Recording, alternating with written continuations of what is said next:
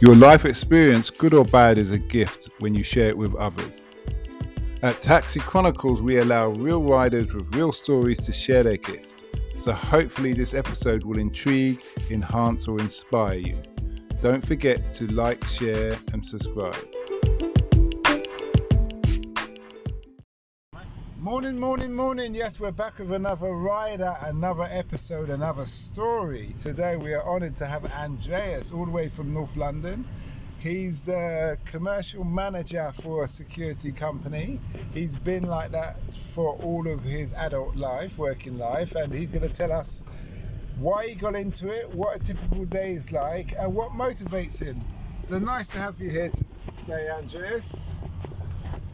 Thank you, thank you. So tell us, Andreas, what first of all, what kind of person were you when you were in school? Well, that's hard to say, really. I was uh, I was quiet when I was in school, but as I got a little bit older, started coming out of my shell, started seeing a lot more things from what they were. Okay, that's good. Were you so? When you you so you're basically you're saying you was an introvert and then you became a bit of an extrovert. Yeah. What was the change that that enabled you to become more of an extrovert? I saw a lot of bullying in school. Okay. A lot of bullying, which made me want to step up my game. Okay. So it made me want to train myself to fight, to look after myself, protect others if need be. Hence the reason security. Okay, that makes sense. It's, um, that's interesting because a lot of gangsters, when you hear why they're gangsters, um, if, if, their father wasn't a gangster, it's usually based on they had some episode of uh, bullying, and then they decided they weren't going to be the victim anymore, and uh, yeah, and things like that. So, what is your role, and what does the company offer? I'm a security contract manager, which means I go around different sites, different areas, setting up contracts, emails, telephone calls, you name it. Mm-hmm. The company, the company I work for is Apollo Security Division. They are an amazing company to work for. They treat everyone equally. There's a pension scheme with it. And there's there's all different kinds of work, really. Yeah, that's what I was going to say. What kind of jobs are you doing? Are you doing nightclubs? Are you, gonna, are you doing like big festivals? No. Galleries? Apollo don't do nightclubs or festivals. We do static guarding, which is normal security guarding. We don't do no retail.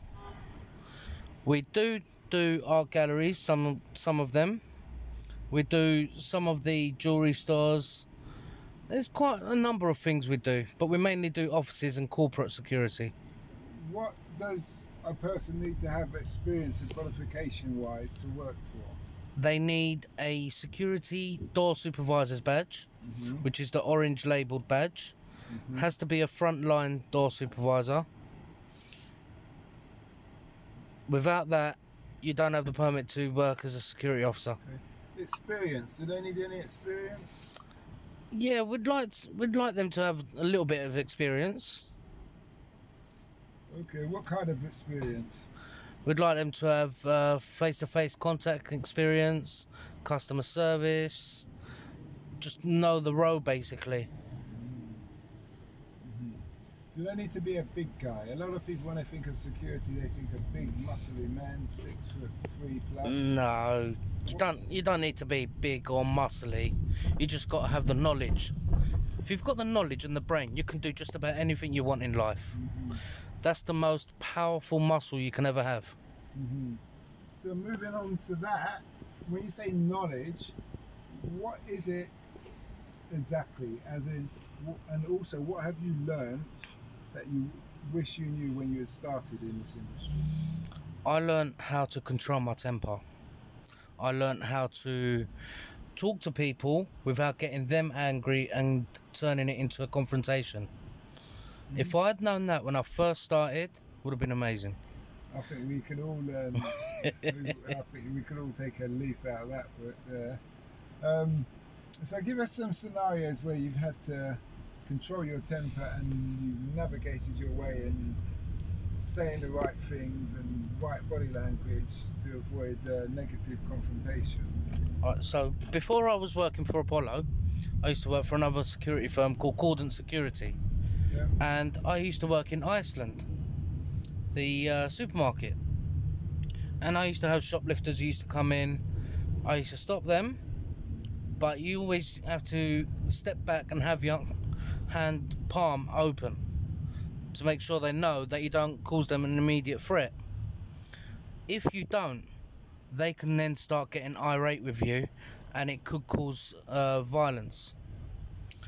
I had this one customer, well, shoplifter, he tried to steal two pound items, nothing more, nothing less.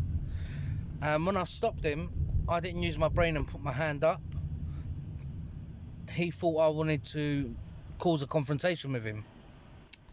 It was after that I tried, just verbally, I calmed him down, took him in the back, gave him a cold glass of water, calmed him down like that. We sat down, we spoke.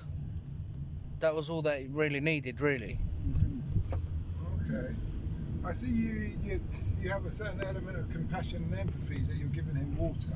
Yeah, What state was he in while he's, he was stealing? Was he on drugs? Was he just a young child? What, what, what, what was it? I don't know if he was on any drugs, but I could smell alcohol on him.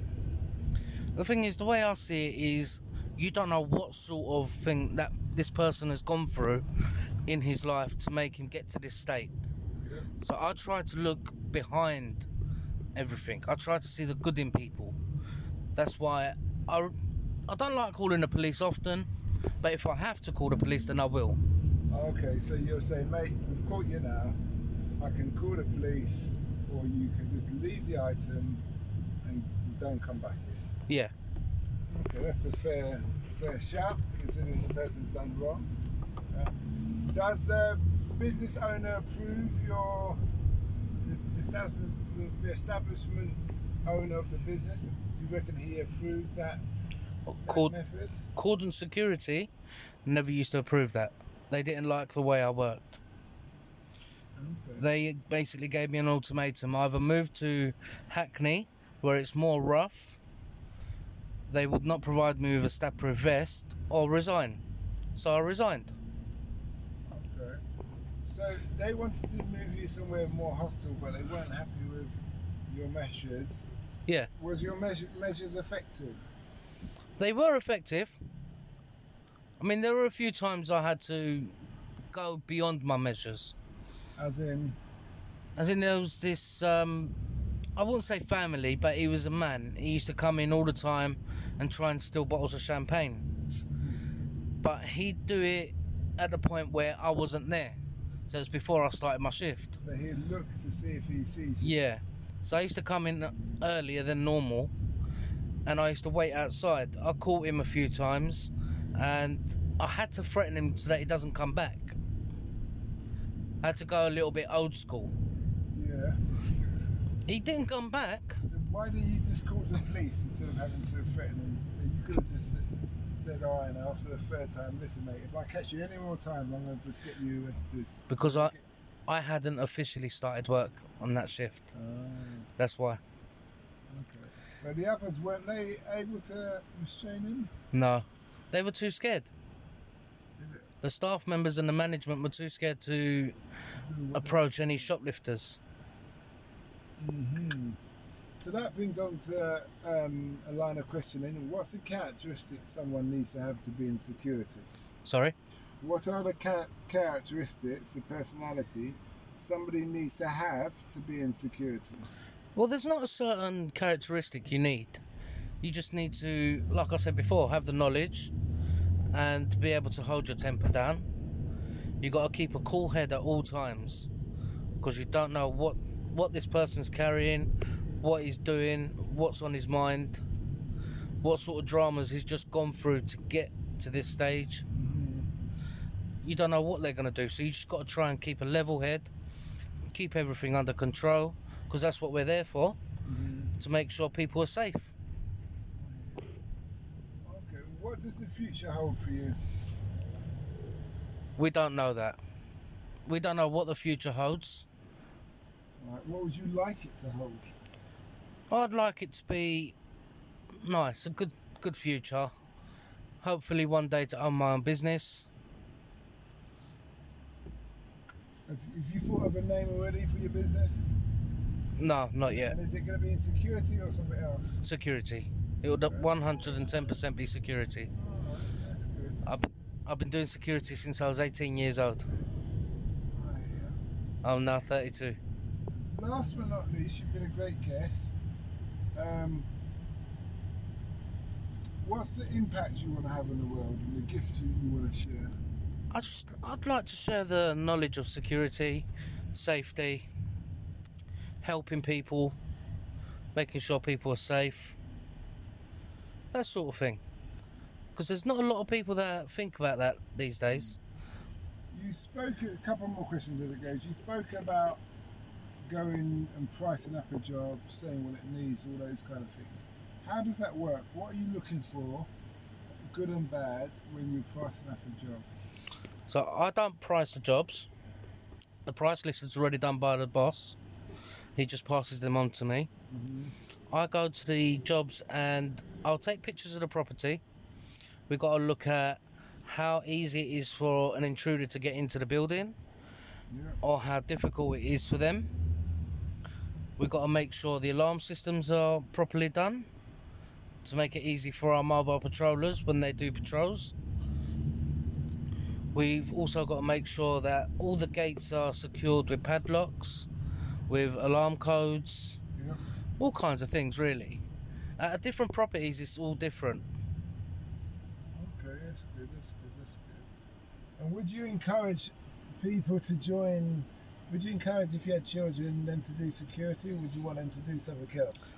I'd encourage them, but I'd also want them to follow their own path, to take their own lead in life. That's that's nice. That's good. Oh, that's really good because a lot of parents are trying to live their dreams through their children's lives. No, you, we can't do that, man. We've got to, we've got to let them make their own mistakes, let them take take their own left turns or right turns, because we don't know what their future holds for them. Only they do. Yeah, I hear you. look. I hear you, mate. Okay.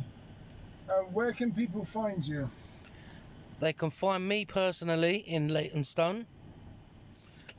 social media wise, where can people find the, the company or if they want to come and work for you guys, where can they find you?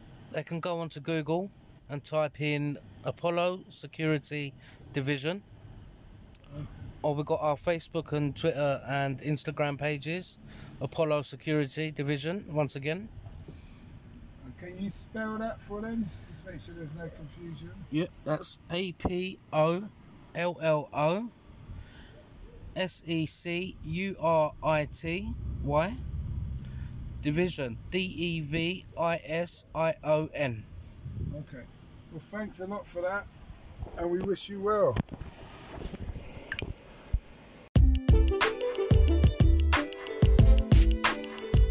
We hope you liked that Taxi Chronicles interview. Don't forget to share and subscribe to get the latest episode.